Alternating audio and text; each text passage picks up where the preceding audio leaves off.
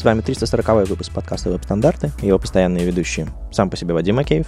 Доброжелюбный бородач Никита Дубко. И мифический фуллстек Андрей Мелехов. В этом подкасте мы обсуждаем главные новости фронтенда за прошедшую неделю.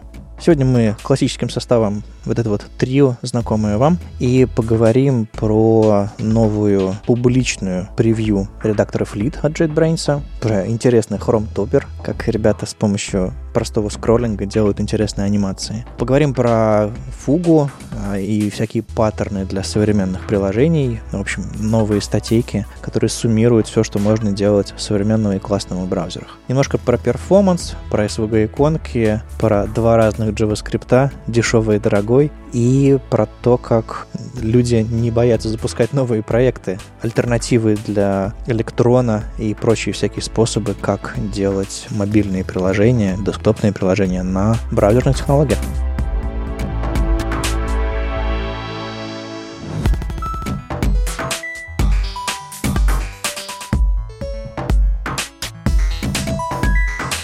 Случилась такая штука, что JetBrains сделал публичным свой редактор Fleet. Помните, мы обсуждали это год назад, наверное, да? Мне кажется, прошлой осенью появилась возможность его попробовать. Теперь все могут попробовать, не только избранные люди, которые получили туда доступ. Но, знаете, я на самом деле попробовал скачать и не понял, в чем отличие. Он все так же работает, ну, не очень. Ну, теперь отличие в том, что это, это не очень могут попробовать все. Наверное, но я уже успел поучаствовать в обсуждениях в некоторых чатах, где люди такие, а зачем он нужен? Ну, приходится объяснять, почему это называется редактор нового поколения. А новое поколение — это только потому, что он распределенный. То есть у вас есть где-то локально стоит фронтенд, этого флита, а бэкэнд может быть на вашей машине, может быть где-то в сети, ваш код может быть на вашей машине, может быть где-то в сети. И кому-то это может быть удобным. Конечно, тоже люди говорят, ну вот, VS Code тоже так умеет, можно VS Code поставить вообще в контейнер, к этому контейнеру подключиться снаружи и работать. В общем-то, что-то похожее, но флит гораздо богаче, потому что можно и так, и так, и так, и вообще вот нам обещают какое-то там счастливое будущее – опять же, ну, я, я, конечно, в сомнениях по поводу такого счастливого будущего, где мы привязаны к какому-то бэкэнду, который где-то там стоит, и у нас может потеряться с ним связь, и мы останемся без нашего кода, даже без, без умной подсветки, опять же, что во флите интересного, это то, что они сказали, вот у вас есть редактор, и он такой глупенький, он может все вам показать, но слабенько. А вы нажимаете кнопочку «Умный режим», он подключается к серверу, сервер работает на ID, и вот он может все. И все языки, которые поддерживают идеи, они у вас тут же подключатся, и все у вас будет классно. Ну, они просто придумали, как сделать так, чтобы ты покупал у них бесплатный принтер, а картриджи они держали у себя на сервере, платные. То есть, чтобы у них был э, не полностью редактор они тебе отдавали, а чтобы они могли отдать тебе подписку на language сервер какой-нибудь, который очень умный, классный и работает как сервис и далеко. И, соответственно, он может спускаться чуть, чуть ли не на iPad. Ну, возможно. Я, конечно, так понимаю сбоку, зачем они это все делают, что они ищут какие-то новые пути. Вот у них есть редактор, который они успешно продают, но нужно придумать что-то новое и тоже начать его продавать. На самом деле главный вопрос, а экстеншены для флита? Раз он в вебе теперь-то работает ну, через веб, через интернет, он все, на вебных языках или все еще это серверная история, которая ставится у них там на сервере, и ты можешь экстеншены там использовать? Или это в клиенте где-то? А если я правильно понимаю, пока ты вообще не можешь писать туда экстеншены? Да, да, да. Да, у они, у них есть roadmap, они хотят много чего поддержать, понятное дело, но прямо сейчас это вот такой вот легкий редактор, и все. И то, что ты через веб соединяешься, там, через HTTP там, или UDP, я не знаю, какой у него там протокол под капотом, но это не означает, что он работает на веб-технологиях. Поэтому ты не можешь взять и написать себе э, редактор, э, ну, какой-нибудь экстеншн, используя э, там HTML и JavaScript. Нет, к сожалению, это все еще Kotlin, и, соответственно, писать надо на, вот на этих языках. Ну, Kotlin это уже не так плохо, как было раньше. Раньше как бы надо было жестко там привязанный набор технологий. Kotlin все-таки чуть проще осваивается. Ну, если ты там фронтендом раньше занимался, ну и так, мое субъективное мнение. Но в целом, кажется, тут VS Code очень сильно выигрывает э, в плане того, что язык с меньшим порогом входа, Плюс э, у них действительно есть возможность это интегрировать вот в этот VS Code, который браузерный, э, нативный одновременно, оно работает и там, и там. Ну и я просто почему этот вопрос задал? У меня самое, наверное, полезное, что есть в моем редакторе, это как раз экстеншены, которые я себе настраиваю, чтобы они были удобны для вот конкретного какого-то проекта. Они очень много за меня автоматизируют. И, опять же, я пользовался IDE от JetBrains, и там тоже есть экстеншены, которые можно классно настроить. Но если сейчас экстеншены написать как бы нельзя под себя, ну, в общем, для меня это такая болезненная штука. Я пока посмотрю, но, но попозже, может. А я, знаешь, я с противоположной стороны адепт. Я люблю WebStorm именно за то, что мне не нужно ставить никакие экстеншены. Я захожу в проект, и у меня из коробки все работает. Вот буквально практически все. И если мне нужно запустить тесты или запустить приложение на ноде, я просто кликаю на кнопочку «Запустить», и оно запускается. Очень редко нужно чуть-чуть поправить конфиги. Не нужно искать, какой здесь из экстеншенов для того, чтобы гонять тесты, надо поставить, потому что вот у того же VS Code там их есть два, и они оба хуже, чем то, что есть из коробки в WebStorm. Поэтому меня такие системы радуют. Я просто беру и работаю. Ну, а я хотел бы немножко посмотреть на этот редактор с точки зрения вот обычного пользователя, который взял, скачал, поставил и пытается открыть свой, не знаю, любой на самом деле проект, легкий, тяжелый, какой-то там просто текстовые файлы или какое-то там адское окружение, а, и просто попользоваться. Прямо сейчас у меня от него впечатление как от э, приятного UI, который такой э, немножко VS-кодовский, немножко чуть более вылизанный, что ли. VS Code, на мой взгляд, местами не очень удачные интерфейс, интерфейсное у него решение. Флит, кажется, приятнее и понятнее работает. Но шорткаты немножко, понятное дело, нужно переучиваться. То есть это не какая-то... Нет, нет какой-то традиции, которая э, идет. Ну, там в настройках можно включить э, идеевские какие-то шорткаты, но я никогда не буду этого делать, потому что, типа, где я, где идея. Вот. А так вот их встроенный шорткат это, это какая-то новая система. Так, предупреждаю заранее, чтобы, чтобы вы готовились. Вот. И их, я не уверен, кстати, можно ли их сейчас настроить. По-моему, тоже нельзя настроить. Они обещают это. А, окей, это хорошо, потому что некоторые вещи у них, по-моему, вообще без шорткатов. По-моему, я не нашел шорткаты, чтобы, не знаю, перенос включить-выключить э, в длинных э, строках. По-моему, это очень важно. Иметь возможность это включать-выключать. Ну, неважно. Вот. А дальше я просто открыл какие-то свои проекты, над которыми я работал в других редакторах. Я, на самом деле, всегда так делаю. То есть выходит новый редактор, и я такой, э, надо понять, вот как с тобой я смогу делать то, что я делаю. Я просто загрузил в свои существующие проекты, открыл попытался поредактировать некоторые файлы. И прямо сейчас я вижу, что они, у них какие-то устаревшие знания про CSS, они некоторые свойства не знают э, современные, они не знают этот э, синтекс медиа выражений, который с, с меньше равно знаками, они просто min width, max width, то есть они считают это ошибкой. И я, я немножко расстроился из-за этого. То есть э, редактор, который вроде бы как все говорят там, что про JetBrains продукты в целом, что конкретно про, про идеи, может быть, даже про флит, все говорят, что они прекрасно разбираются в, том, в тех языках, на которых ты пишешь. То есть они знают его дословно. Могут тебе там по импортам пройтись между файлами, могут вообще все свойства подсказать. С CSS у меня возникло ощущение, что они хромают в некоторых местах. Видимо, у них это не такой большой приоритет, как, не знаю, JavaScript, TypeScript или что-нибудь еще. Я вообще не вижу этот редактор редактор как редактор для таких э, индивидуальных контрибьюторов. Это скорее внутри корпорации имеет смысл, что у вас появляется сервер, на котором стоит э,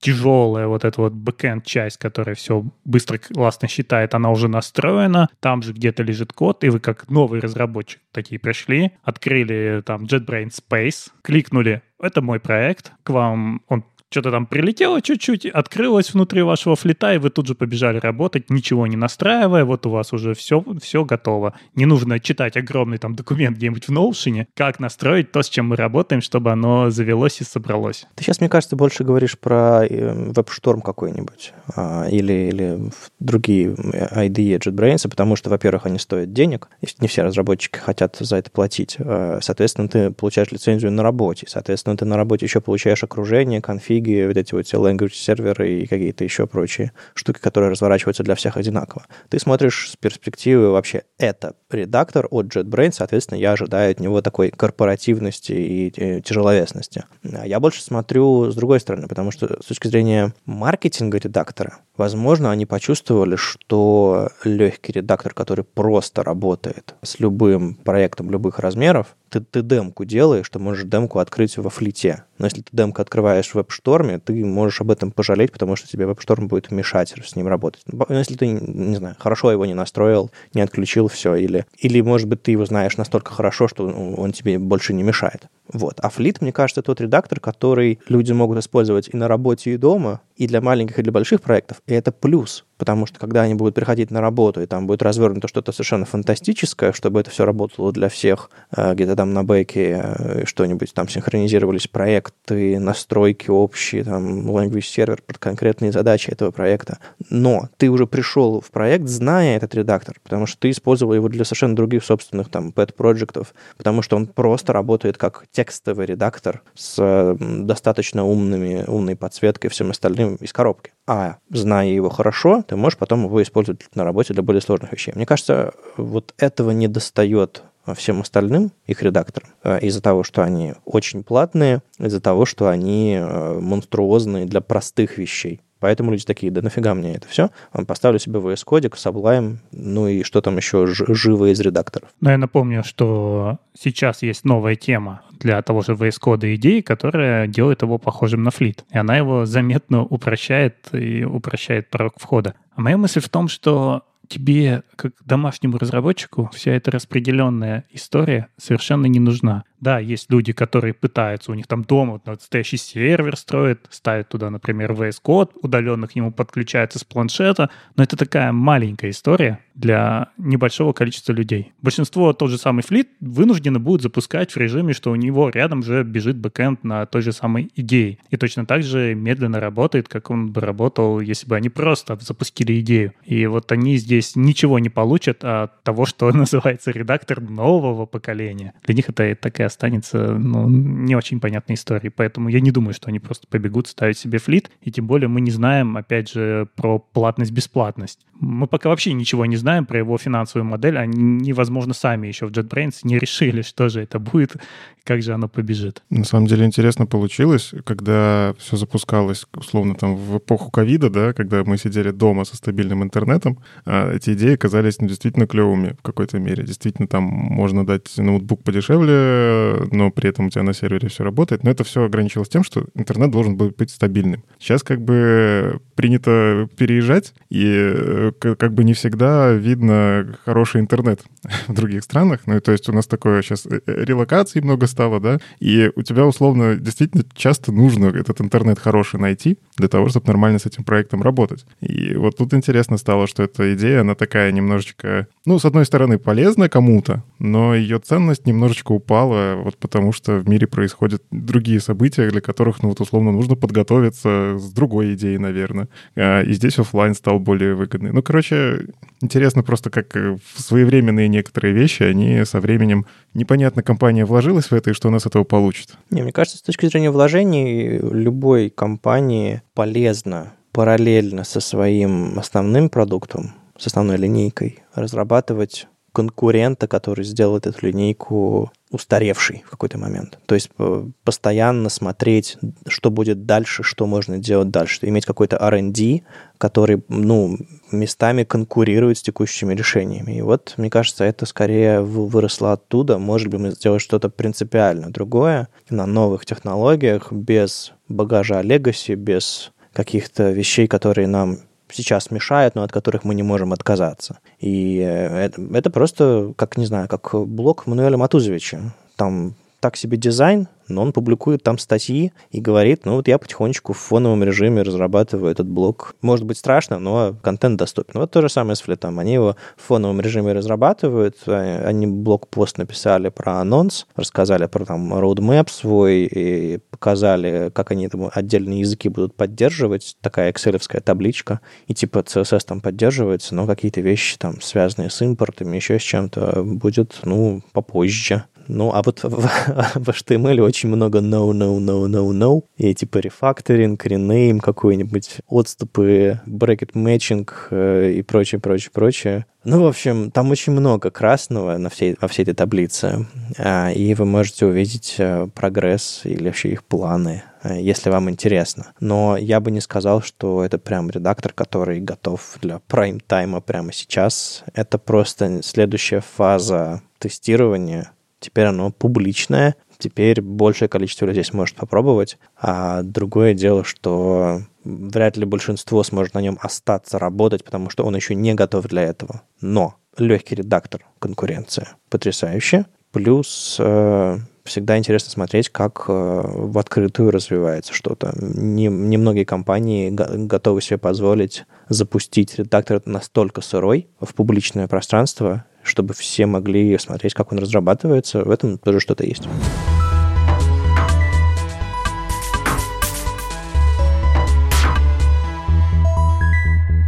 Ребята из команды Chrome DevRel запустили смешной эксперимент, такой uh, Chrome Tober называется. Он такой uh, в тематике Хэллоуина. Там всякие пугающие зомби-животные, и всякие чучела, тыквы и прочее, вот это вот все из американской культуры, вот это празднование Дня вся, всех святых. Ну, вроде бы эксперимент и эксперимент, но очень интересно посмотреть э, просто, как она графически э, реализована, как технологически. В общем, там, там это, по сути, книжка, которую вы, прокручивая горизонтально, можете листать. Вы заходите на страницу, э, кстати, на таче, на таче прекрасно работает, и, по сути, там длинный горизонтальный контейнер, который прокручивается. Но там, на самом деле, ничего не прокручивается, там просто лежит набор объектов по центру страницы, состояние которых анимация которых привязана к прокрутке. Это буквально Scroll Linked Animation э, API, который работает в Chrome, и который они э, заставили работать и в других браузерах с помощью полифила, за что им отдельное спасибо, э, что это не просто хромовский эксперимент. И внутри с 3D-эффектом листается, листаются странички, на которых там оживают разные зомби-животные, кто-то там из гробика лезет, в общем, вот это вот все как вы поняли. И они немножко рекламируют какие-то э, существующие статьи и также анонсируют новые, которые выходят там в октябре, в течение там 17 24 и так далее. То есть эта книжка еще, скажем так, не просто со ссылками на существующий материал, а она обещает что-то что, что новенькое. И э, мне кажется, это очень приятный э, эксперимент с точки зрения демонстрации вот этой Scroll Linked Animations. Ну, вы видели, наверное, всякие э, лендинги Apple, когда они запускают что-нибудь. Вот ты прокручиваешь страницу, а у тебя сейчас что-нибудь прилетает, улетает, зумится, проходит по экрану. И обычно это все с точки зрения перформанса очень тяжелая. Это потому, что любая анимация, любой JS, привязанный к прокрутке, он э, всегда считался антипаттерном. Вот этот scrolling animation, он эту проблему пытается решить. Вам не нужно запускать JavaScript, привязанный к действиям пользователя, потому что это всегда в однопоточном нашем JS зафризит действия пользователя. Тут мы все это отдаем на откуп браузеру, и в нужный момент говорим, что нужно делать, и браузер это делает. То есть мы не непосредственно низкоуровнево запускаем JS, а просто говорим, какие вещи э, к чему привязаны. И браузер уже все сам рассчитывает. Это, в общем-то, очень такой CSS-декларативный способ, что ли, указать. Браузер сделай это, а как ты это сделаешь, это не моя проблема. Ну и вот очень интересно посмотреть, насколько сложно этот полифил, и руки пока не дошли, но кажется, это хорошая демонстрация того, как эти вещи и нужно делать. Если вам придется делать лендинг, на котором вы какую-то анимацию страницы привязываете к прокрутке, э, кажется, вот этот новый API в Chrome плюс полифил сработают хорошо. Ну, а если вы просто любите красивые картинки, мне кажется, этот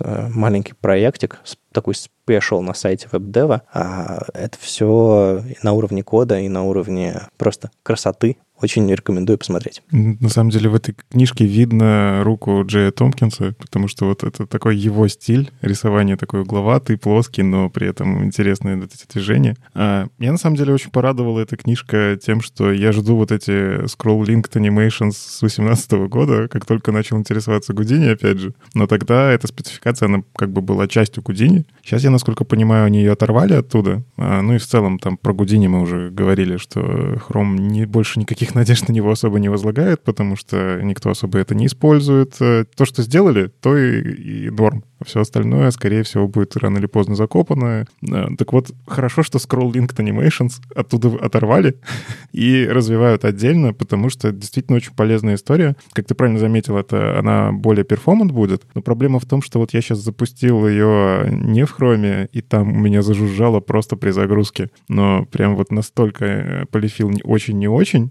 он прям сходу, видимо, подписывается на все движения мышки или еще чего-то, но у меня прям вот реально перегрев ноутбука случился. Ну, у меня мощный ноут, и в Firefox все хорошо. Ну ладно. У меня в Safari абсолютная тишина. А у меня ноутбук старый.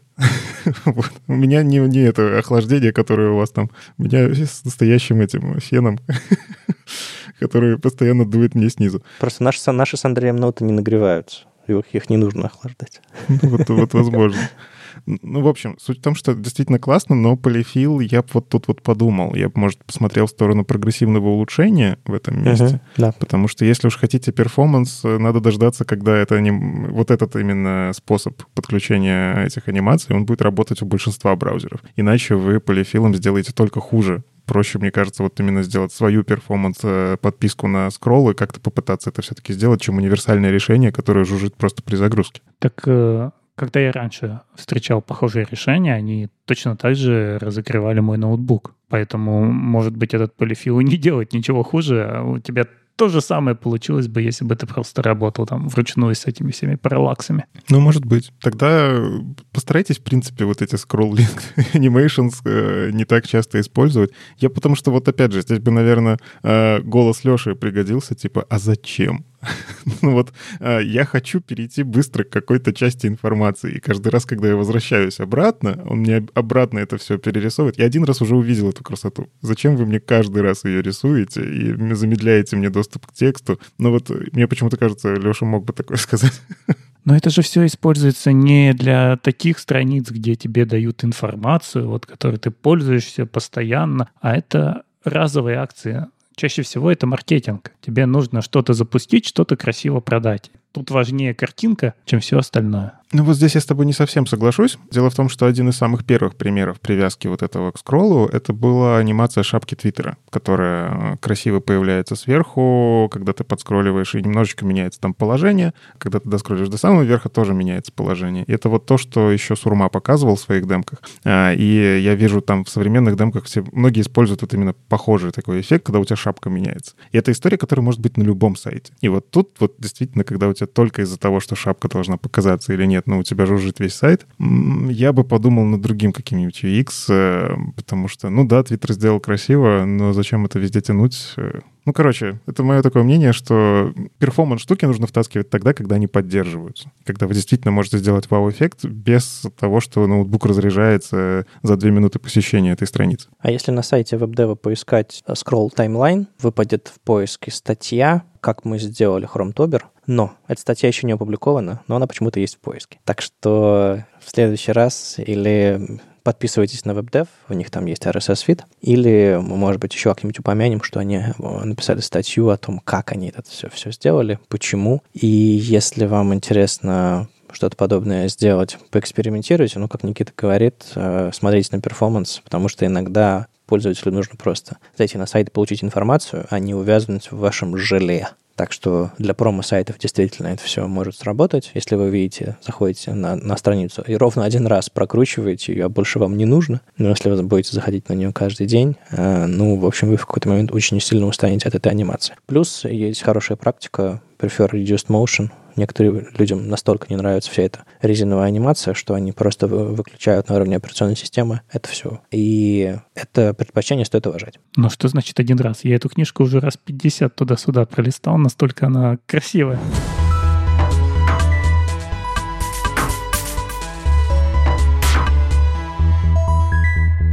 Еще немножечко про Chrome и про новые фичи Хрома, а может даже и не про новые, а про старые. Томас Штайнер, а, человек, который фугу-адвокат, адвокат рыбы. ну, а, в общем, появилась статья. Как? Она появилась, на самом деле, уже достаточно давно, но вот обновлена была 10 октября. В общем, статья так с таким заголовком «Проект Фугу все?» Ну, все в смысле не закончен. Я не знаю, как дан правильно здесь перевести, но мне кажется, хорошо здесь все. Будет ли он дальше развиваться? Статья, на самом деле, вот как бы с одной стороны, ничего такого прям важного, наверное, не привносят, никаких там особо рецептов нет. Но это обалденный список того, что проект Фугу принес Хрому, Хромиуму вообще, если уж смотреть. Наверное, стоит рассказать слушателям еще раз напомнить, что такое проект Фугу. Это такой проект опасных а, браузерных API, поэтому и Фугу то есть API, который нужно уметь готовить в браузере, нужно использовать, чтобы приватность не утекала, чтобы э, там ничего лишнего не случилось, потому что там доступ к слишком нативным э, вещам в операционной системе. А, вот. И как бы у вас есть операционная система, которая очень много всего умеет, есть браузер, который прослойка между клиентом, может, между пользователем и вот этой операционной системой. Большинство браузеров не дают вам очень много чего а, использовать, потому что, ну, security и прочие штуки, браузер все-таки изначально это просмотрщик файлов же все-таки. А тут хотим Bluetooth прикрутить и дроном управлять со сцены. Бывало такое, Вадим, когда-нибудь желание? Первый раз слышу. Кстати, про security у Вадима уже как раз угнали один раз дрон. Так там все открыто было. Берешь, ты подключаешься, естественно. Ну так вот, а, в этой статье просто перечислены опишки, которые проект Fugu привнес. И среди них много всякого интересного. Ну, вот я не просто так сказал про Bluetooth. Bluetooth был одним из первых API, которые они подключили еще в Chrome 56. Затем там WebShare — это когда вы нативный шаринг чего-то включаете в браузере. Это вот у них в Android впервые появилось, но сейчас оно, кстати, дотягивается до десктопа. А у них э, появились э, всякие возможности для PWA. Например, периодический синк фоновый, который нужен для того, чтобы PWA там обновлялся. Minimal UI вот этот дисплей мод, который тебе дает возможность убрать всякое лишнее, мы тоже обсуждали это в подкасте. У них появились всякие возможности обращаться к нативным, ну, на мобильных у вас там есть контакты, и, например, для каких-то приложений полезно туда обращаться. Опять же, там классно, что есть ссылки на все вот это, а на баги, в которых в багах есть ссылки на WebDev обратно. Это вот, мне очень нравится, как они в этом плане делают. То есть вы открываете статью на developer.chrome.com, переходите в баг, где вы переходите на WebDev, в котором описывается, как этим всем пользоваться, и там еще, скорее всего, есть ссылка на developer.chrome.com о том, как это реализовано. В общем, ссылочная целостность там очень интересная. Но я прям вам советую посмотреть эти опишки. Я как бы доклад вот как раз недавно делал на основе этого. Мне очень не хватало этой статьи. Я сидел просто из разных источников собирал. У них эти списки, причем по-разному, с разными опишками на разных сайтах. Это тоже меня немножечко смутило, хотя и там, и там источник вроде Томас Штайнер. вот. Но, видимо, он решил, окей, пора, видимо, это все э, объединить в один список, где все понятно. В какой-то мере, возможно, повлияло, что они недавно, по-моему, 14 сентября собирались на TPAC, W3C, группа собиралась и обсуждала, что вообще Фугу принесла в мир. Вот. И они взяли это все, аккумулировали. Обалденный список. Вы просто, на самом деле, для себя откроете много возможностей, которые Chrome вам дает. Опять же, я говорю Chrome. А, мы знаем о том, что Firefox негативно относится ко многим этим опишкам, потому что privacy, security и так далее, а Safari просто молчит. Может, они даже и позитивно относятся, но они, как обычно, не говорят, внедрим мы это, не внедрим, это пока тайна за семью замками. Не, в целом Safari говорит много про то, что мы это не будем внедрять, у них есть какие-то стандарт positions, у них есть репозиторий где-то там в организации WebKit, по-моему. И они говорят, что типа нет, нет, нет, нет, нет, нет, нет, нет, нет, нет, нет. Ну, знаешь, э, недавно они внезапно сказали «да». Вот Screen Wake Lock API — это API, которая вы просто просите не гаснуть экран. Она достаточно нативная. Например, не знаю, у вас там длительное вычисление, которое вы не хотите, чтобы пользователь, может, там отошел, а вы дальше считаете. Раньше для этого видосики вставляли.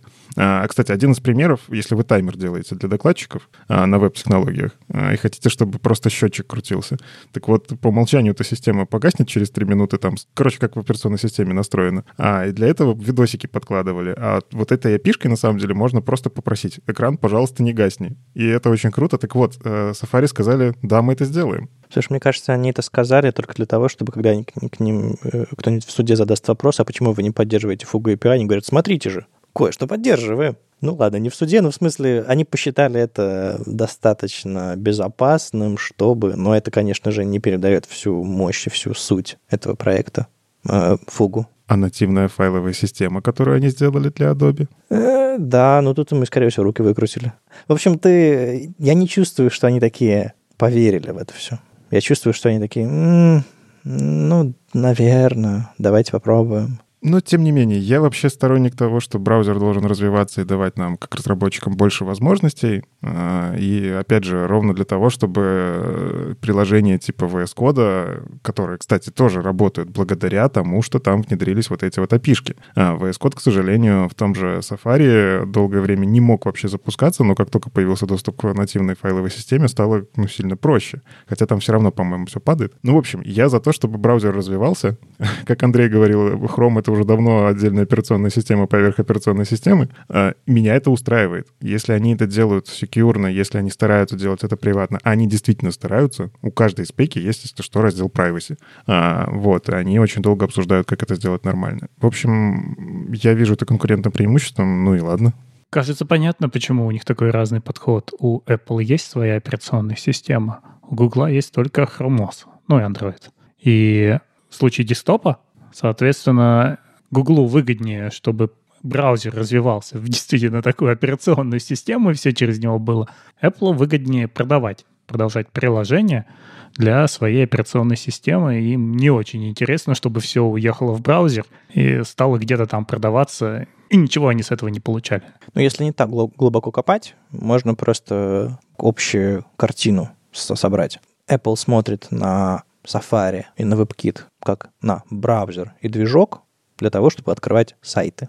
Google смотрит на Chrome как на платформу, как на полноценную платформу для создания приложений. И, соответственно, если эта платформа живет только в браузере, это всего лишь браузер и сайты. Ну и приложения, может быть, которые в браузере запускаются. Но, как любая платформа, Chrome хочет быть везде, на всех устройствах, а, во всех режимах, а, и все больше и больше занимать cases в, для разработчиков. И благодаря вот этим всем внедрениям, как Никита правильно сказал, у нас есть э, движок Chromium за пределами браузера.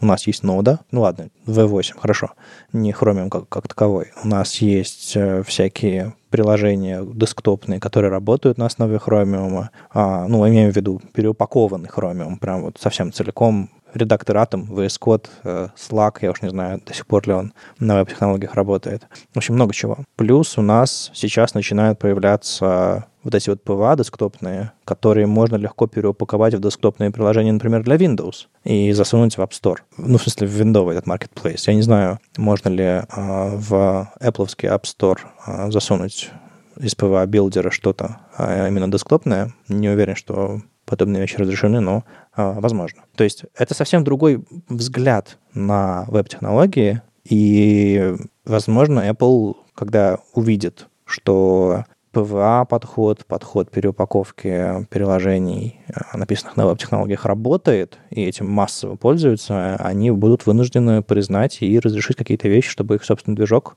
можно было использовать для подобных же целей. Но пока вот все идет к успеху этого подхода в Chrome, и, возможно, это останется эксклюзивным, возможно, все-таки браузеры, что Firefox, что Safari, это подцепят, потому что не, не захотят терять э, пользователей или свое как бы, влияние вот в этой области. Ну и если отвечать все-таки на заголовок, проект Фугу, все? Пока не все. Здесь такое подведение итогов, что успели сделать, и список действительно огромный. Но Томас говорит о том, что нет, нам есть еще куда расти. Э, во-первых, проект Fugu все еще работает над тем, чтобы эти опишки были стандартизованы, нормальные, в общем, нормальные спецификации были написаны, потому что некоторые вещи реализованы как эксперименты, а, и нужно это писать хорошие спецификации, которую может любой браузер взять и внедрить при желании. У них огромный список ишью, которые про будущее. Во-первых, это улучшение текущих опишек.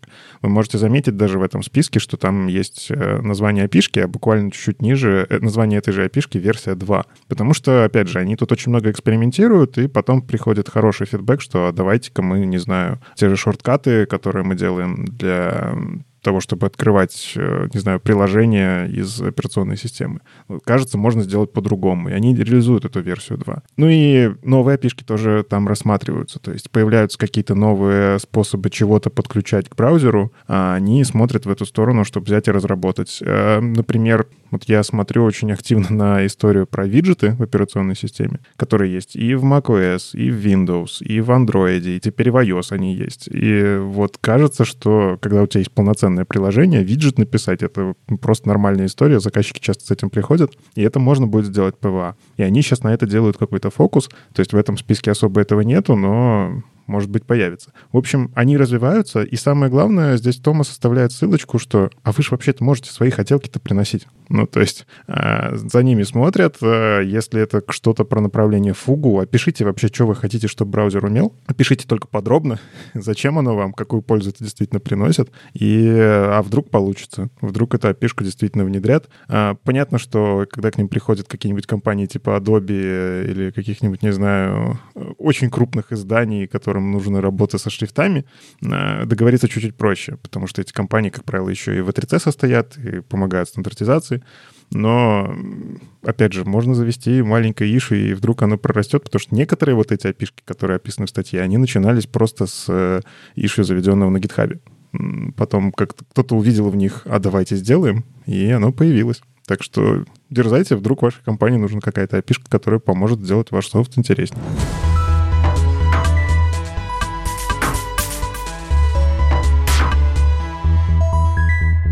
Ну и вдогонку Томас Штайнер еще одну статью сделал, уже на этот раз на веб-деве.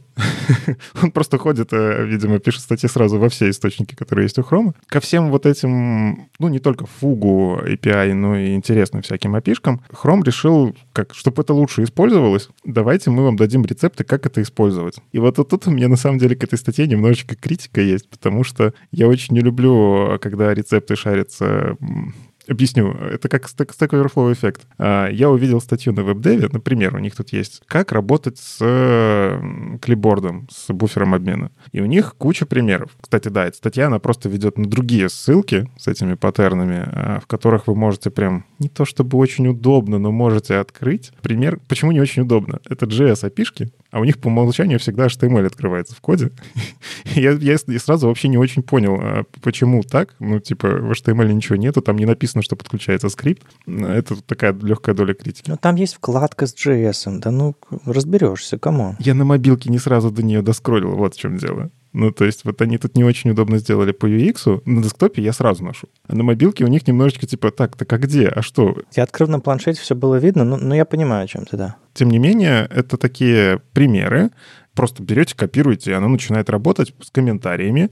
А, комментарии говорят, вот сюда пиши вот это, если хочешь обработать, сюда добавь вот это. И вопросы у меня в первую очередь на самом деле к тому, что ну, короче, э, э, тут нету в некоторых местах проверки, а работает ли вообще эта штука. У Томаса была тоже замечательная статья про то, как прогрессивно улучшать приложение до использования всяких фугу API, и там повсюду были трай-кэтчи, которые э, говорили, вот это точно работает, вот это используй, э, если нет, тогда вот такой-то там фуллбэк. В некоторых статьях есть, в некоторых примерах, а некоторые, кажется, были сделаны на скорую руку, и там не хватает вот этого. Но прелесть в том, что при желании вы можете найти на гитхабе и попытаться принести pull request. Я знаю, Вадим иногда так делает. Если ему что-то не нравится, он приносит pull request, и она начинает быть немножко лучше. Поэтому вы можете тоже эти демки попытаться найти и улучшить. Но try-catch прям очень сильно не хватает потому что текущие примеры кода, я прям уверен, будут падать э, в просто банально браузерах, которые это не поддерживают. И это не старые браузеры.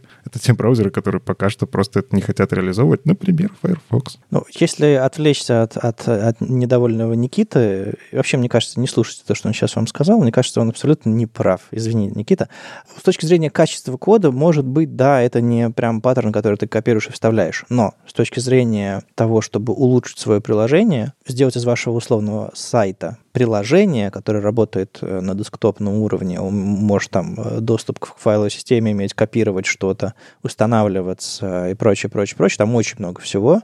А, подробно интересно расписано. Это просто потрясающий сборник рецептов. Ну, то есть я прямо сейчас вижу какие-то вещи, которые я могу зайти, скопипастить, понятное дело, потом отладить. Любое решение, которое ты копируешь со Stack Overflow, ты должен, как бы, скажем так, делить на два, потому что ты знаешь, что потом тебе придется внедрить его в собственную кодовую базу и убедиться, что оно работает. Поэтому нет, я не разделяю твой пессимизм по поводу этой статьи, точнее, этого сборника. Он, на мой взгляд, обалденный, потому что они регулярно пишут про все эти новые API-технологии и так далее, они тонким слоем размазаны по всему веб-деву, по всему интернету и так далее. Здесь ты прям заходишь и видишь сборник рецептов, как э, сделать шорткат для приложения, как использовать несколько экранов, как доступ к адресной книге получить, как э, синхронизировать что-то там в фоне. А, аналогично с файловой системой, типа как drag-and-drop какие-то принимать, как там несколько файлов открывать, как сохранять файлы, как шарить файлы. Это все прямо перед тобой ты открываешь и идешь. Как это сделать? Вот так. Как это сделать? Вот так. Мне кажется, очень полезный сборник.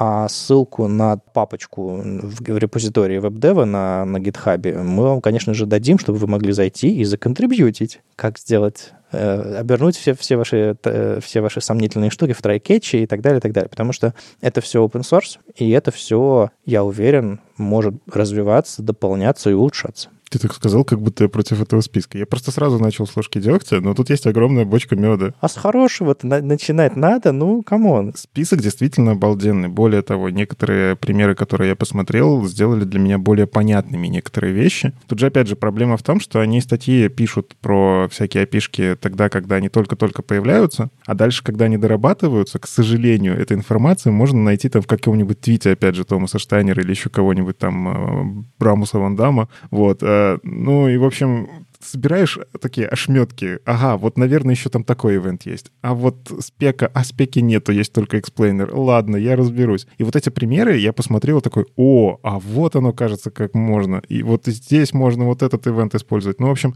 это хороший пример, но, к сожалению, вот, вот спеку бы им еще сюда, чтобы которая прям это все описывала, потому что в некоторых местах не хватает. Но, если что, я не против этого списка. Я очень рад, что он наконец появился. Я вот рад этой статье и предыдущей. Это, то есть, два таких э, сборника, которые то, что я долго собирал, опять же, там для докладов и для прочего, я пытался сам собрать крупицы со всего интернета. Опа, две статьи, которые это все собирают в одном месте. Кайф, я доволен. Не, просто насчет предыдущей статьи я такой, ну, фугу, фугу, там, типа, скольким веб-приложениям в интернете нужно подключить USB к, к их сайту. Ну, эм, или NFC какой-нибудь, или типа того. А сколь, скольким приложениям нужно сделать так, чтобы можно было, не знаю, в буфер обмена что-то скопировать, или перетащить файлы, или, не знаю, помочь приложению установиться на домашний экран какой-нибудь. Гораздо, гораздо больше. Поэтому я как раз более, скажем так, взволнован и обрадован второй статьей, а не первой. Но да, обе хороши. Ты просто пропустил, что в первой статье как раз-таки и буфер обмена, и установка на экран — это тоже часть фугу. Я понимаю, но ты рецепт не дай. Типа, красиво говоришь, чувак, код покажи. Вот вторая статья код показывает. А я помню, как использовали еще флеш для копирования в буфер обмена. Дед, прими таблетки. Ну, я просто код прочитал, действительно очень, очень красиво и просто сейчас это все можно сделать.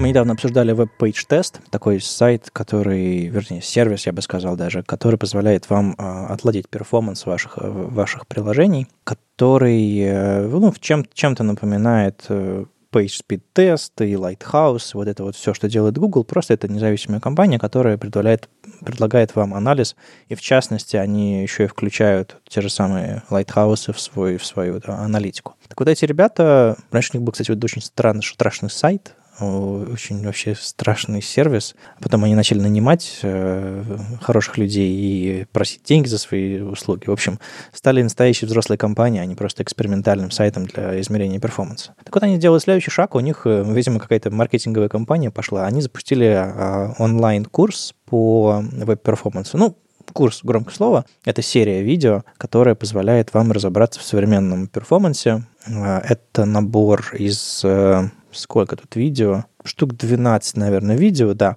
а, в котором они, собственно, пытаются вас научить современному performance у, то есть как э, понять, что с вашим сайтом что-то то или что-то не то, как э, это все отладить, как использовать, видимо, WebPageTest для этого. Ну и почему это часть маркетинговой кампании? Ну, потому что они хотят, чтобы вы зарегистрировались, чтобы получить доступ к этим видео. А, но регистрация, в общем, она бесплатная, короткая и, скорее всего, полезная, потому что инструмент а, не выкручивает вам руки, не пытается взять с вас подписку в первый же момент, и им вполне себе можно пользоваться бесплатно и, и просто как, в общем-то, я его использовал там в своих докладах или каких-то там исследованиях э, всегда э, раньше, даже когда у него был стрёмный интерфейс. И тут дополнительно Scott Gel вам расскажет, как этим инструментом пользоваться. Мне кажется, это все полезно. Некоторые видео, кстати, довольно-таки длинные, там есть по 40, по 40 минут, то есть это все не пятиминуточки, как, знаете, бывает, в интернетах нарезают курс на 5 минут, там, не знаю, 20 видео по 5 минут, ты думаешь, ну, это какой-то доклад получился,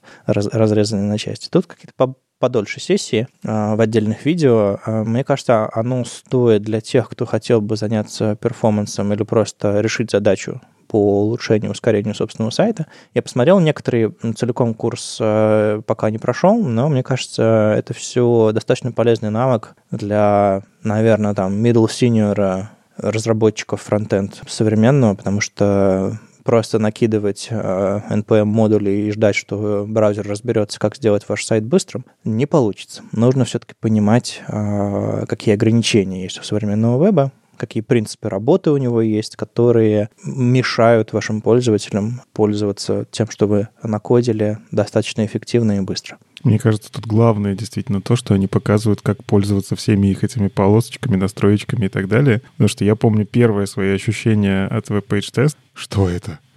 Очень красиво, но ничего не понятно.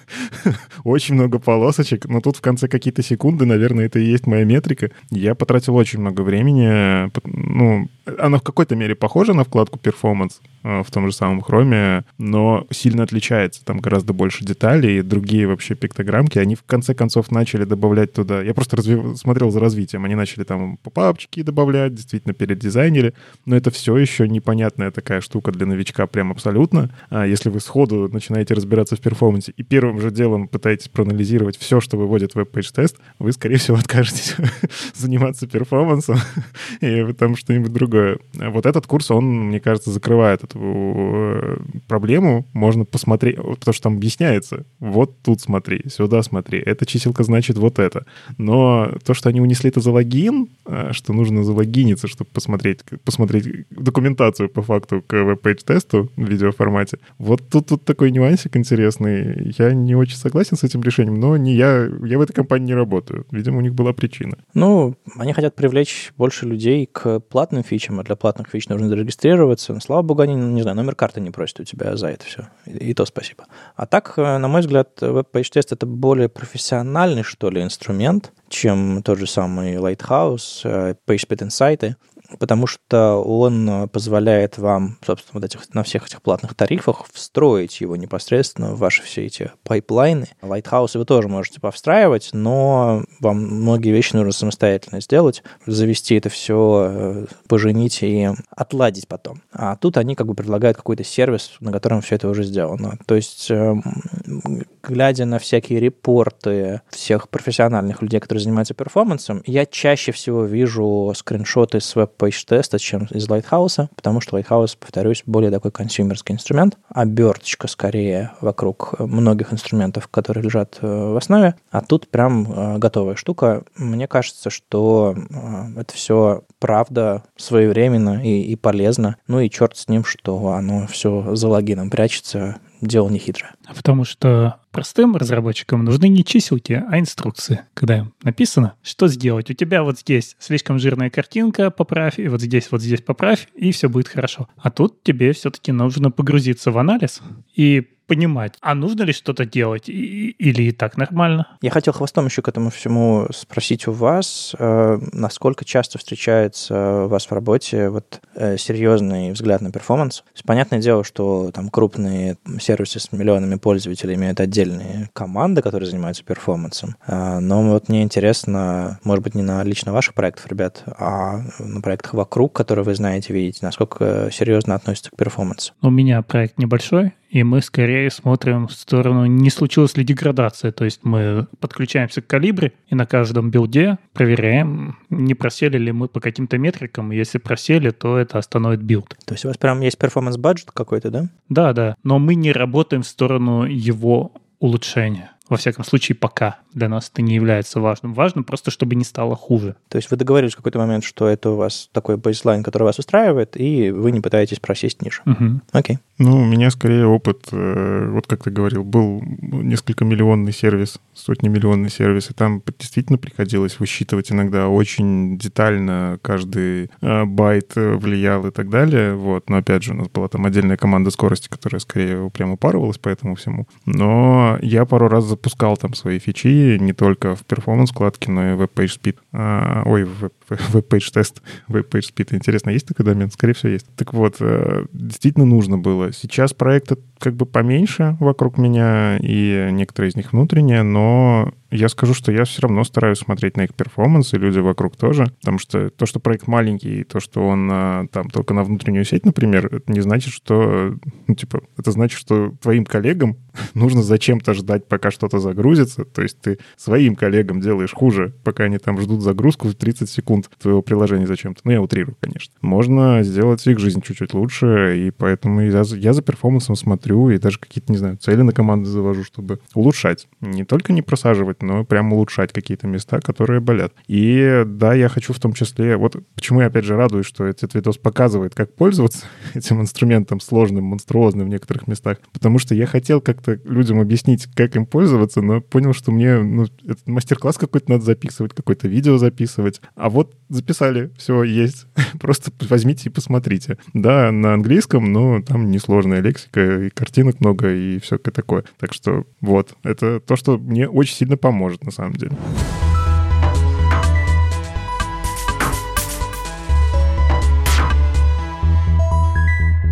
Тут внезапно ожил домен Пепельсбей Dev. Я, я вот все, все, все поглядывал, когда же, когда же, и, и вот э, Вадим пишет статьи. И сразу повеяло немножечко таким ретро. Статья одна из недавних про СВГ спрайты. Вы, вы, вы чувствуете такое веет чем-то? Что, дедушкой запахло или что?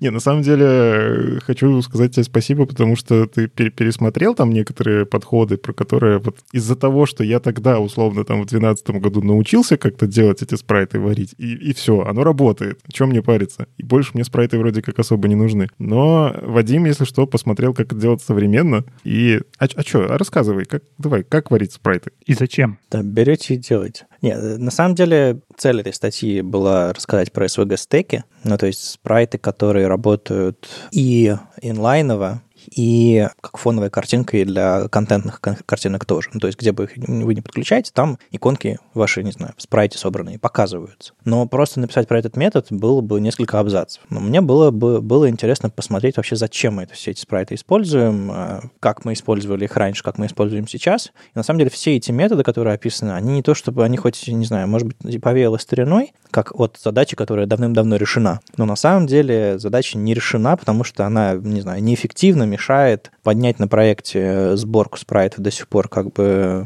Ну, понятное дело, что есть NPM-пакеты, но ты не всегда доволен тем, что получается. Иногда это оверхед, иногда ты не понимаешь, что ты делаешь, потому что это там, вот тебе папочка, вот разберись. Ну, а что там на самом деле происходит, не все понимают даже. Вот, поэтому, э, подводя к этому способу, который я, который я показываю в конце, я по пути еще раз раскопал несколько способов из спецификации, и вообще было интересно эту спеку читать. Там есть э, возможность, на самом деле, а, если у вас э, true sprite, в котором э, в картинке разложены именно не друг поверх друга, а вот прям последовательно, можно прям вот вьюпортом в нужные части этого вашего спрайта подсматривать из SVG. Мне кажется, знаешь, многие наши слушатели уже не знают, что такое спрайт. Не еще не знают, а уже не знают, что такое спрайт. Можешь рассказать, что это? А, ну что, спрайт — это техника, когда вы имеете большой кусок ресурса графического, и он у вас сразу загружен либо по сети, либо в память, в зависимости от того, что вы пишете. А, и вы можете к этому ресурсу обращаться, к нужной его части и мгновенно получать ответ, потому что, повторюсь, либо он загружен в память, либо уже загружен по сети и лежит в кэше.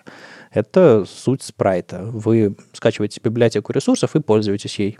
Но разве это не устаревшая техника? Мы же раньше так делали. Почему? Потому что у нас было 6 потоков, и мы хотели загрузить все картинки за один поток и не блочить ничего. Но дальше, когда мы получили HTTP 2, мы отошли от этой техники, потому что это означало, что при изменении любой одной маленькой картинки мы должны в браузер выкачать весь спрайт снова. Ну, есть, к сожалению, нюансики. Если ты хочешь что-то поменять по ховеру или поменять э, в зависимости от того, не знаю, у вас тема сайта сменилась со, со светлой на темную, если ты хочешь, э, чтобы все это произошло мгновенно и без сетевого запроса, Ну, допустим, ты иконку по ховеру меняешь с, не знаю, с черной на красную. И в обычном состоянии и в ховер подключены две разных иконки, как два разных файла браузер вторую иконку по ховеру не загрузит предварительно, когда будет рендерить э, обычное состояние. Он пойдет по сети за иконкой, и у тебя сначала будет ничего, а потом нарисуется иконка, когда, возможно, уже будет поздно. Поэтому до сих пор вот с этим поведением приходится справляться тем, что у нас есть одновременно и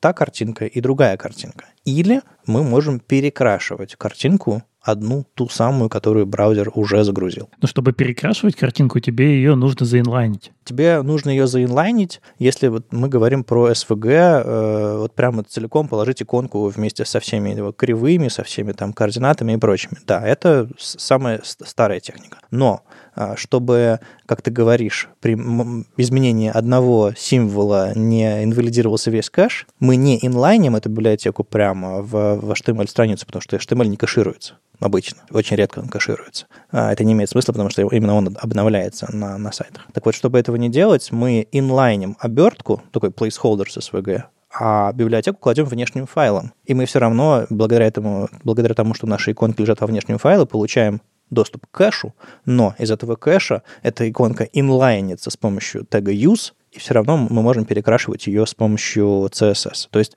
это, собственно, тот классический подход. И на 99% сайтов сейчас э, спрайты используют так, что там внутри символы, и они могут использоваться только инлайново. А если собрать спрайты, где у вас внутри э, по ID-шнику включается или выключается какой-то элемент внутри, вы можете эти спрайты использовать не только с инлайном. Их нельзя будет перекрашивать, к сожалению, из CSS. Но если у вас уже готовый набор иконок, которые вам не нужно перекрашивать, вы сможете их вставлять и инлайново, и в картинках, и где угодно.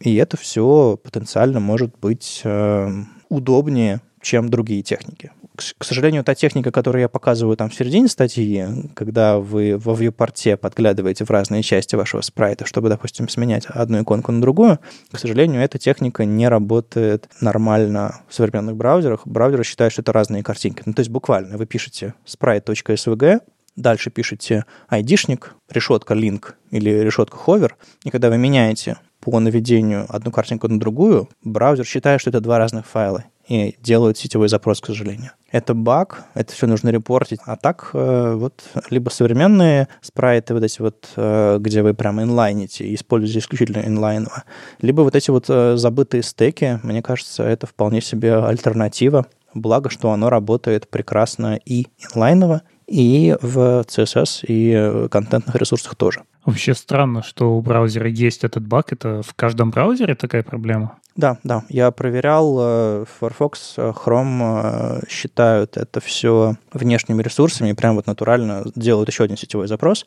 А Safari делает запрос из памяти, но тоже бажет. И к тому, что в принципе хэшек не может являться частью адреса. Он, он, он растворяется. Но является, но является. Почему-то вот браузер не считают это тем же самым файлом. То есть, э, понятное дело, что когда у нас появляется там get-запрос, вот этот э, вопрос и так далее, это считается отдельным файлом. А вот решетка, ты прав, совершенно не должна считаться внешним файлом. Но смотришь на панель Network и видишь, что идет отдельный запрос, как будто это другой файл. Надо, в общем, разбираться э, и э, отправлять баги в браузеры, пока руки не добрались, но в статье пообещал, так что надо будет, надо будет сделать. В общем, обзор современных э, спрайтов, и устаревших спрайтов, и любых спрайтов, потому что даже если вы ничего не поменяете в, своей, в своем коде, если у вас так все, все работает, все хорошо, понимать вообще, зачем мы это делаем, откуда оно все взялось и какие, возможно, еще варианты есть. Ну, то есть вот понадобилось тебе сделать спрайты именно фоновыми картинками. Но нет у тебя возможности заинлайнить что-то. Вперед, все равно можно все это организовать в спрайт. И а, на самом деле в этой статье будет продолжение. Можно будет хранить ваши а, иконки внутри стеков и менять при наведении цвет иконки тоже внутри, а, но по сути, меняя одну обертку на другую обертку и не раздувая э, размер вашего файла. В общем, у меня есть идея. Даже я на самом деле написал об этой идее в статье. А я еще отдельную статью напишу про то, как э, можно в фоновых картинках иметь спрайт и менять цвет иконки. Правда, данные CSS нужно будет хранить, в SVG файле, но с этим тоже можно что-нибудь сделать. Короче, будет продолжение. На самом деле, прям request. Ты описываешь правильные вещи теоретически, но нужен, знаешь, как вот Томас Штайнер. Типа, вот для того, чтобы собрать... Вот у вас есть 50 файликов, и нужно, чтобы они заработали так, как я красиво описываю, вот вам рецепт. Ставите вот этот пакетик, вот этим собираете, вот вам конфиг. Тогда эти хорошие практики как минимум разойдутся, потому что текущая реализация и часто вот для экспрайтов, они используют очень старые техники, ну, то, что они работают. И они работают везде нормально. Там, мне кажется, во многих пакетах уже просто давным-давно ни одного комита не было. А, и, возможно, стоит обратить на это внимание, как минимум, вот вам рецепт, и, возможно, пакет какой-то возьмет тоже про это задумается, если увидит твою статью и переделает под более современные вещи. Потому что, к сожалению, вот эта теория не работает, когда у тебя все настроено, сборка в проекте полностью настроена, и разработчики, скорее всего, будут просто пользоваться тем, что веб-пак собрал, и ладно. Там есть какой-то пакет у нас что-то делает, ну и хорошо, все, я не парюсь. А, не всегда, не всегда. Вот Случай из моей жизни — это когда к нам пришли дизайнеры и сказали, а все наши SVG-шки должны краситься от темы. А тема у нас вычисляемая и разные, и мы не можем сразу задать цвета. И все, и пришлось сидеть и разбираться, как работает фил, почему надо инлайнить, и придумывать, как же мы будем с этим дальше жить. Неужели мы все картинки сейчас будем инлайнить в код? Ну, в итоге, на мой взгляд, все-таки задача написать готовое решение. Во-первых, она немножко тщетная, потому что у всех э, свои сборщики, свои условия и так далее. То есть в современном фронтенде написать пакет, который всем понравится, невозможно. Плюс, а эта задача очень сильно отличается от задачи исследовательской и написания статьи. Так что мне не очень дико интересно заниматься там, вот вам, ребята, готовый конфиг, которым, которым смогут воспользоваться 5% читателей, а потому что у других другая версия веб-пака, у третьих э, другой подход к иконкам, э, а у кого-то кто-то там вид использует, а кто-то еще что-нибудь. А я, мне гораздо интереснее показать, как это фундаментально работает, а дальше уже, если у тебя есть, э, не знаю, интерес написать пакет для этого всего, вперед. Благо, благо кстати, я, когда еще вместо этих статей я записывал видео, ко мне периодически приходили люди, говорили, вот я написал пакет э, на основе идеи, которую ты у себя в своем видео сделал. Здесь можно сделать то же самое. И спасибо, что статья, а не видео потому что статьи легко гуглятся. Единственный человек в интернете, который говорит спасибо, что статья, а не видео, потому что все сейчас мне говорят, а где видео, чувак? Видео, наверное, проще смотреть, чем читать статьи. На самом деле, э, немножко переживаю, что это лонгрид получился, что и предыдущая статья про, там, более такая шутливая, про, про две колонки, что это я, я пишу и понимаю, что количество символов, уф, сильно больше, чем средний человек готов осилить. Но если это может стать каким-то справочником, к которым люди будут обращаться, почему бы нет?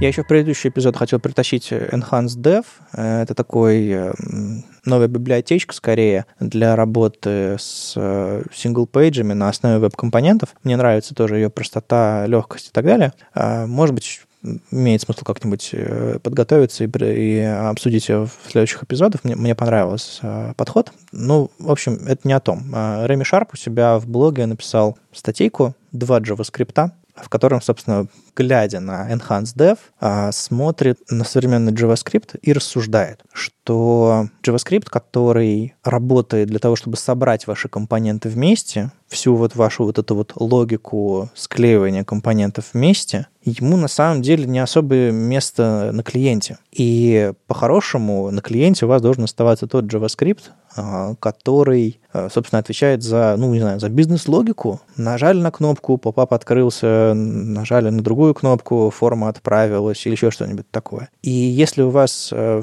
получается так, что вы нагружаете клиент всей вашей архитектурой, всей этой вашей логикой, всеми этими лайфсайклами ваших компонентов, вы, по сути, не знаю, коптите воздух и ухудшаете перформанс. И вот есть некоторые подходы, и он в качестве примера приводит Enhanced Dev, что часть JS-кода, которая крутится во время сборки всего этого, она, в общем-то, в, в конечный результат не попадает. Там нет связи компонентов, потому что это все работает на основе веб-компонентов, у которых есть собственные там лайфсайклы в браузере, и нет, не знаю, виртуального дома, нет всех этих синтетических обработчиков событий, нет всех этих там, не знаю, хуков и прочих всяких э, перформанс-оптимизаций поверх абстракций. Которые не нужны, потому что в браузере и так все работает, и так все можно сделать. И вот этот вот его взгляд на два JavaScript, который первый, поскольку он происходит во время сборки, а может быть на бэке, он может быть достаточно, ну, скажем так, к нему внимания может быть гораздо меньше, и в этом месте, кажется, Андрей будет спорить, а JavaScript, который работает на клиенте, его должно быть как можно меньше, и он должен быть действительно супер оптимизирован. Это абсолютно нерелевантный пример для большинства проектов, над которыми вы работаете, но тем не менее. Я вот сейчас э, какой-то дате запускал свой бложек, бложек работает на Eleven, там JavaScript, э, нунчаки, в общем, такой стек, э, немножко фантазийный для личного бложика, самое то. Хотя, знаете, современный интернет, который работает на WordPress в основном, тут такое дело. Какой стек фантазийный, какой настоящий, это еще нужно поспорить. Так вот, там я местами э, делал не очень быстрые вещи с шаблонами, с, со всем остальным, потому что, ну, я хотел запуститься какой-то дате, я решил не усложнять. И я понял, что да так можно и оставить в принципе, потому что эта штука у меня собирается там на Netlify, собирается очень быстро. И то, что оно не супер идеально сделано, ну и хорошо, оно ведь не на клиент уходит, это просто сборка, это процесс сборки. И пока он вас устраивает, качество кода там может быть любым. Но это я уже немножко отвлекся, давайте вернемся к нашим двум JavaScript и к статье Керами. Ну, на самом деле, я вот за этот аргумент, который ты сейчас произнес, я как раз-таки могу зацепиться. Я ожидал этого, все нормально.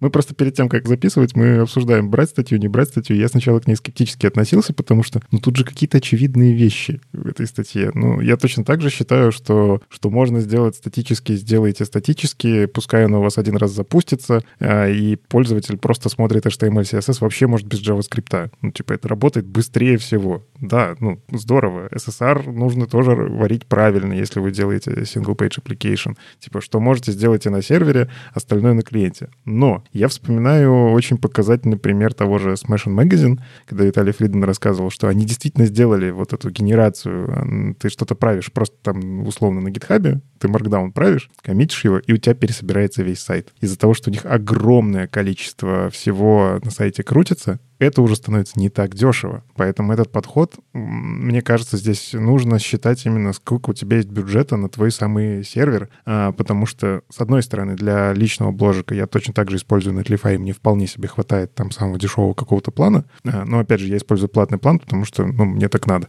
Вот. Тем не менее, если ты начинаешь делать что-то серьезное, и у тебя действительно очень много обращений к твоему сайту, если у тебя там, не знаю, амазоновский S3 где-то еще есть, э, который тоже стоит, ну и там, не знаю, ля лямбды, вот э, Андрей специалист у нас по, по всякому облачному. Это все стоит денег, и обращение к каждой, каждому эндпоинту стоит каких-то денег. Здесь уже начинается манипулирование. А действительно ли мы хотим запускать все на сервере, или может какие-то вычисления нормально вынести на клиент ровно для того, чтобы было нам дешевле, и мы могли этот сервис вообще в принципе поддерживать? Ну, вот этот подход джемстейчный. Я больше другое, я хотел реплику другую э, произнести, что все эти инструменты тоже, безусловно, можно и нужно настраивать, когда приходит время. То есть, условно, если вы используете шаблонизатор, который не поддерживает, не знаю, инкрементальную сборку, ну да, какой-нибудь кэш от сборки, который еще нужно настроить, использовать не получится. Вам лучше, конечно, взять э, и сделать так, чтобы если вы изменили один файл, именно этот один файл и все, что с ним связано, и собралось, чтобы не пересобирать вообще все-все-все на свете. Понятное дело, что это тоже можно и нужно оптимизировать, но когда придет время, а если вы шипите на клиент что-то, время приходит мгновенно, и вы можете э, одной строчкой кода все очень сильно испортить. Я бы сказал, что здесь нет никаких универсальных решений, как всегда. И, и нельзя сравнивать статические сайты там на Eleven и сложные приложения, где у нас большое общение с бэком. И вот те же самые, ты, ты, ты сказал, а зачем там сложные лайфсайклы? Но лайфсайклы это мы используем для того, чтобы улучшить перформанс, чтобы не рендерить два раза одно и то же, чтобы получить получить данные в правильный момент.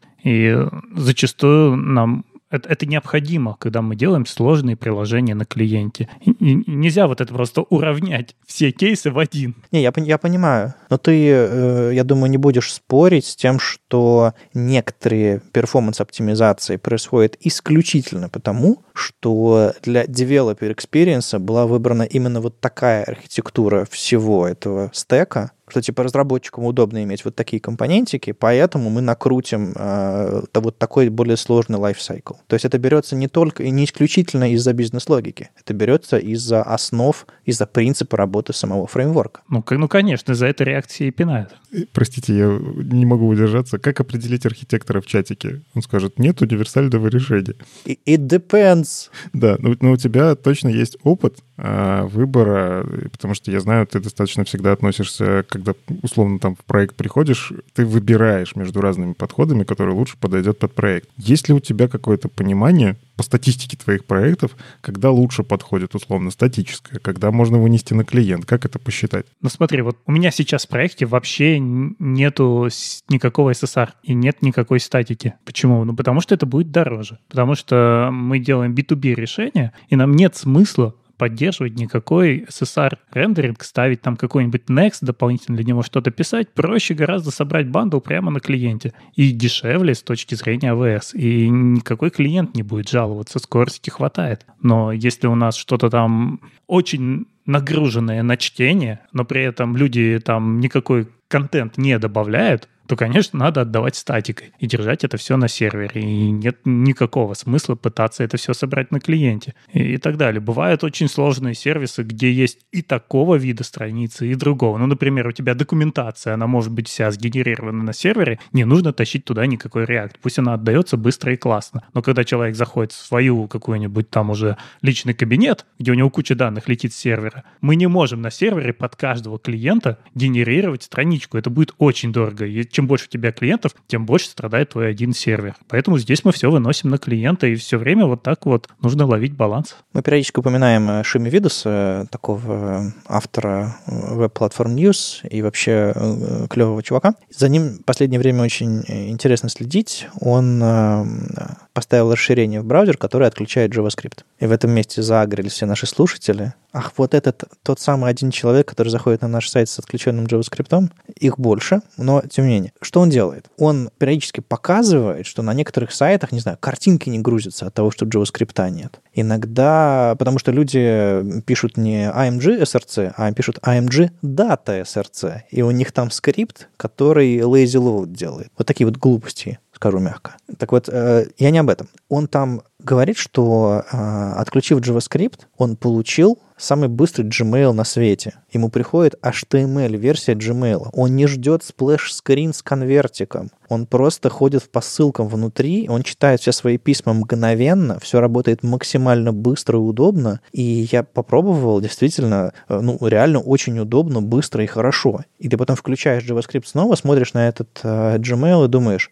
а хуже ведь вот реально хуже работает с точки зрения перехода между письмами, между папками, там, создания чего-то нового. И ты думаешь, а чего мы добились за все эти годы? Я почему упомянул Gmail? Потому что это такой типичный аргумент. Типа, если вы пишете Gmail, вам нужен э, клиентский, клиентское приложение. Но потом ты смотришь на Gmail, который работает без JavaScript, и думаешь, ну так как-то он получше местами. Но с другой стороны, Google может себе позволить поставить очень мощные серверы и очень много их. А маленькая компания не может себе этого позволить. И она не сможет для каждого клиента классно рендерить на сервере с достаточной скоростью. Тогда же тут, и, если посмотреть ресурсы разработчиков, Google может себе позволить выделить команду на поддержку отдельной HTML-версии, потому что это продукт, который зарабатывает деньги, который должен работать у тех, кто это оплатил. А маленькая компания не может нанять еще одну команду, которая будет заниматься HTML-версией с такими же фичами, чтобы люди не страдали. Ну, то есть тут э, очень много нюансов, хотя я согласен с тобой, HTML-версии иногда работают значительно лучше, потому что они легкие, все моментально выполняется, хотя там не хватает каких-то фичей. Но просто иногда эти фичи мне не нужны, и тогда мне хорошо. Когда мне нужны эти фичи, я уже тогда включаю там условно JavaScript, потому что без него никак. А, и вот тут тоже как бы вопрос, как выбирать. Э, как, как сказал Андрей, универсального решения нет.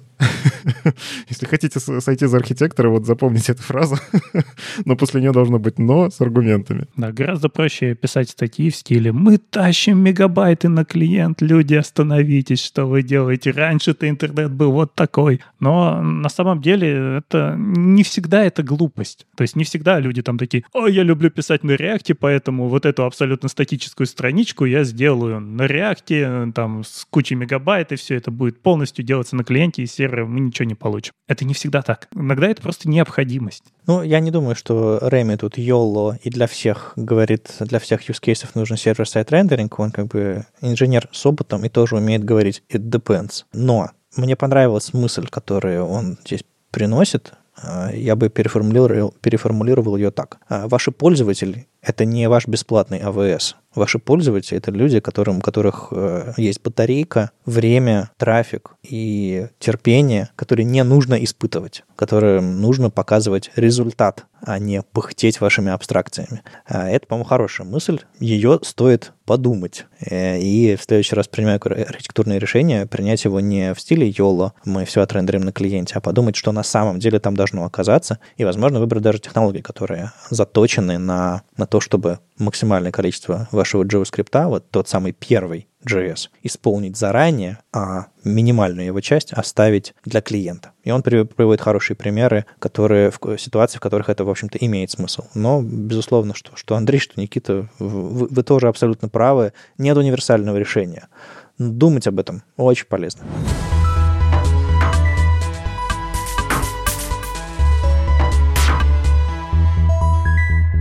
А вот ты хорошую фразу сказал про то, что... Думать полезно? Нет, про то, что ваши пользователи — это не бесплатный АВС. Тут смотри, что случилось. Э, зашел ко мне Серега Рубанов и такой говорит, расскажи, расскажи, мы запустили тут новый рантайм новый рантайм, который позволяет собирать приложения на веб-технологиях, ну, то есть такой вот конкурент электрона. И когда я посмотрел презентацию от Паоло Фрагомени, он это презентовал на Node.js Conf, вот который буквально там две недели назад она, по-моему, проходила, за что их люблю, они сразу после конференции выкладывают видео, и мы можем это все посмотреть. И он начал не с того, что у них новый рантайм, а с того, что они его делают в другой парадигме, они его делают в парадигме peer-to-peer как раз э, о чем он говорит? О том, что у нас есть там по-моему, 8 миллионов, что ли, серверов у AWS, и гораздо больше, какие-то миллиарды устройств у людей на руках. И что, возможно, в следующее десятилетие мы снова увидим,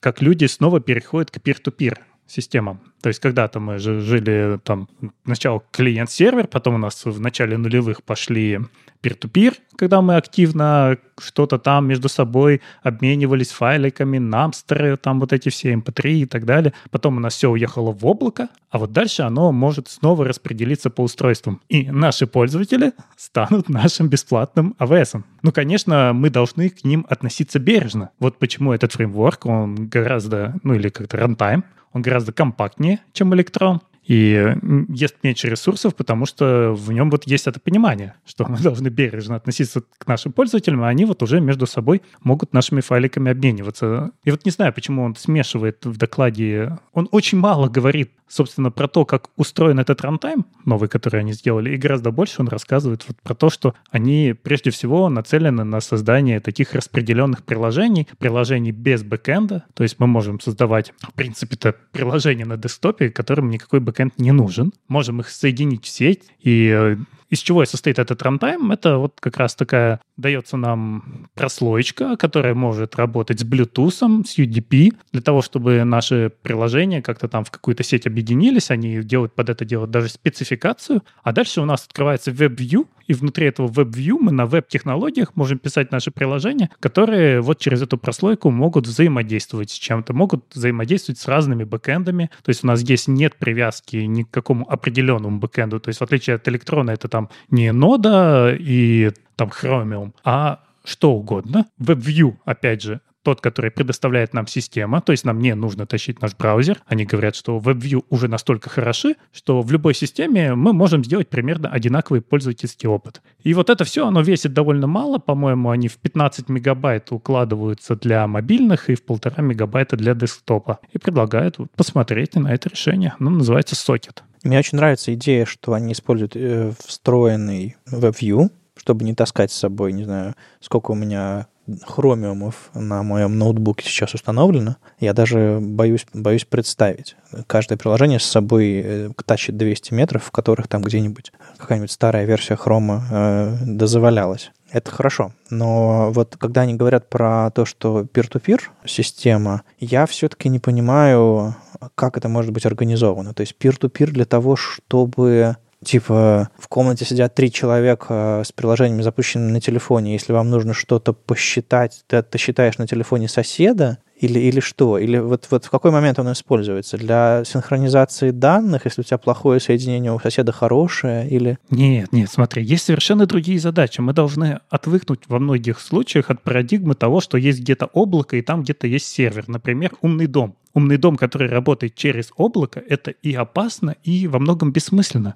И сейчас все пришли к тому же протоколу Matter или Zigbee. Ну да, грубо говоря, если ты э, сидишь в одной комнате с человеком э, на митинге, и вы отправляете друг другу сообщения через сервер в Калифорнии, это глуповато. Да, Соответственно, мы можем разгрузить наши серверы, меньше там, нагревать мир вокруг, чтобы напрямую соединиться с этим устройством, и передать туда файлики. Иногда это слишком медленно. Например, если мы, я не знаю, строим умный автомобиль какой-нибудь, то если у нас датчик спереди радара будет отправлять сначала на сервер, а сервер будет ему отвечать, ой, впереди идет человек, тормози, это тоже очень плохо. Вся эта система должна работать внутри, но ее части, они могут быть от разных производителей, они могут быть соединены только с помощью какой-то сети. И дальше возникают там те же самые чаты, да, чаты, которые работают абсолютно независимо, неконтролируемо, только они построены на том, что у тебя все устройства видят устройство вокруг.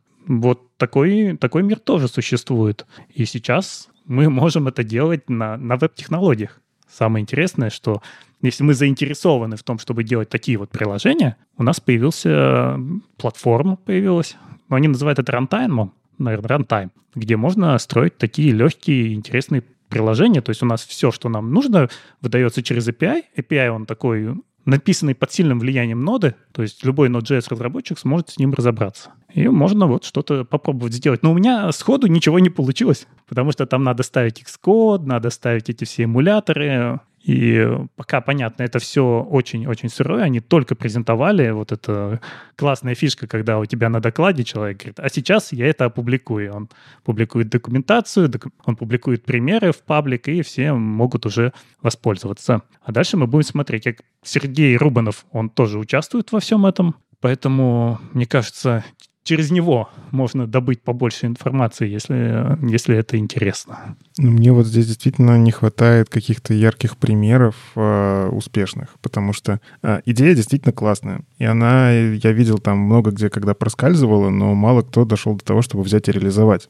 Ну, то есть действительно, кажется, на поверхности лежит информация, что сервера — это дорого. А single-page applications тоже как бы в свое время, да, это есть клиенты, на которые можно выгрузить вычисления, экономим на серверах. Иногда это был один из аргументов, почему СПА. И вот, кажется, идея как бы есть, но действительно реализовать peer-to-peer полноценно для вычислений, для того, чтобы правильно там коммуницировать между приложениями, примеров успешных реализаций, но вот прям мало. Мне почему-то вспомнился сериал «Силиконовая долина», причем я именно так перевожу, потому что он же юмористический. вот. И там же тоже начиналось с того, что есть идея, но только когда появился пример успеха, вот как эту идею применять, там весь сериал начал закручиваться. Вот. Но опять же, не буду спойлерить, но в конце тоже интересно. я не хочу, чтобы было как в конце этого сериала с этим проектом. А, но тем не менее, действительно нужно, чтобы это как-то развивалось, хорошие примеры. Опять же, тот же умный дом, а, вот протоколы вот эти типа Zigbee, они начали, как, как появились примеры их применения, как появились, вот смотрите, у нас есть приложение, которое просто работает. Вот ничего мне делать не надо, оно просто работает. Но внутри стало работать лучше. И тогда разработчик, окей, а как это работает? Ага, вот это используется. А может нам себе такое затащить? Аналогично, мне кажется, тут тоже веб, да, мы веб-технологии знаем, но как вот этот на примере теза использовать. А, чаты, ну, может быть, но тогда нужно понять, почему этот чат должен быть ограничен внутри комнаты. То есть это какая-то бизнес-идея. В общем, я жду, я очень заинтригован, потому что звучит интересно, но хочется посмотреть, потрогать. Ну а с другой стороны, это платформа, на которой можно делать нативные приложения, причем и под мобильный, и под десктоп, потому что электрона-то у нас на мобильных нет, и она очень легкая. И это другая интересная часть, не менее интересная, что появятся ли на ней какие-то хорошие приложения, потому что все-таки тут самое важное, что они делают это на WebView. Поэтому насколько удастся сделать э, приложения, которые будут выглядеть достаточно одинаково на разных системах, если они написаны под WebView. Ну да, это хорошая идея, что, э, глядя на этот сокет SDK, у вас не должно сложиться впечатление, что э, вы обязаны использовать peer-to-peer решение для того, чтобы, не знаю, им пользоваться. Вы можете просто попробовать использовать эту платформу для того, чтобы создать собственное легкое десктопное приложение, не тащить 200 метров э, Chromium, а просто сделать что-то легкое, обертку над вашим интерфейсом на веб-технологиях. Э, это уже будет, э, скажем так, сильно лучше, чем то, что предлагает Электрон. А если уж вы найдете себе use case для peer-to-peer истории, ну, тем проще вам будет его завести именно в этом окружении, рантайме. Ну, мне кажется, здесь та же история. А, есть просто ком- вот обычные команды разработки, у которых ограниченный ресурс. Да? Они начинают новый проект и выбирают, на чем стартовать. Так вот, если смотреть в сторону того же электрона, там понятная документация, понятные бенчмарки, уже давным-давно все есть. И есть новое решение, которое, ну, нужна определенная доля риска, чтобы в него вписаться. И вот тоже было бы классно, если бы ребята из Socket и SDK, они сделали такие, как это часто делается на самом деле для многих стартующих проектов, типа, а вот пример, где мы лучше. Типа, вот мы сравниваем с приложением на электроне, которое весит там черт знает сколько, работает чуть-чуть медленнее, а мы сделали такое же приложение Тут важно, опять же, не Hello World, не туду листы, а действительно хороший пример, а, где там сложные вычисления, не знаю, какие-то интересные вещи, которые WebView умеет. Вот мы сделали такое же, и оно лучше вот здесь, здесь, здесь, и, честно скажем, хуже здесь и здесь. Когда я вижу, что все лучше, я всегда такой, типа, а, так, в чем подвох? И мне кажется, вот это тоже может классно сработать э, для распространения вот этого всего, потому что сейчас, если вот я буду выбирать, на чем писать, я все-таки выберу то, что давно работает, и есть куча рецептов, как это варить. А новое, ну, в настоящем бизнесе немножко рисково. Хотя, может, оно действительно классное, и если бы мне кто-то доказал, что классно, так, может быть, я и рискнул бы. Пока есть только табличка, почему они лучше электрона и других решений. Потому что у них есть вот это, вот это, вот это, вот это, вот это, а там этого ничего нет. Ну, как минимум, с электроном понятно. Это и размер бандла, и сколько он ест памяти, и то, что его нет на мобильных. Ну, чего вы хотите? Разработчики запустили проект. Э, даже лендинг у них э, без э, трех преимуществ. Там просто как установить, да, ссылка на документацию. Понятное дело, что им нужно вложиться вот в маркетинг всего этого дела, в объяснение, в понятные как бы идеи, чем они лучше. А, но доклад это тоже правильный, правильный ход. А, возможно, они будут развивать и лендинги, и а, объяснять людям лучше. Ну, как минимум, они презентовались. Дальше будем смотреть, как они развиваются. Мы тоже дали какой-то шанс проекту, рассказали, э, сами, сами поизучали. Если у вас похожие задачи, ну, вперед. А у них тут э, смешной лозунг э, «Попробуй наши тулы и переезжай с АВС на пир-ту-пир». Ну, кстати, Дина когда-то тоже начиналась с доклада. А мы его обсуждаем, и там уже бизнес-решения вокруг этого растут. Так что, кто знает, посмотрим. Но нода тоже начиналась с, с доклада. Но, ну, Дина они тоже немножечко там в докладе палочкой потыкали, что вот у нас есть нода, потом Дина, потом Бана, и они типа только ускоряют, а мы меняем парадигму. С вами был 340 выпуск подкаста «Веб-стандарты» и его постоянные ведущие. Сам по себе Вадим Макеев. Доброжелюбный бородач Никита Дубко. И мифический фуллстек Андрей Мелехов. Слушайте нас в любом приложении для подкастов или на ваших любимых платформах. Не забывайте ставить оценки и писать отзывы. Это помогает нам продолжать. Услышимся на следующей неделе. Пока. Пока. Пока.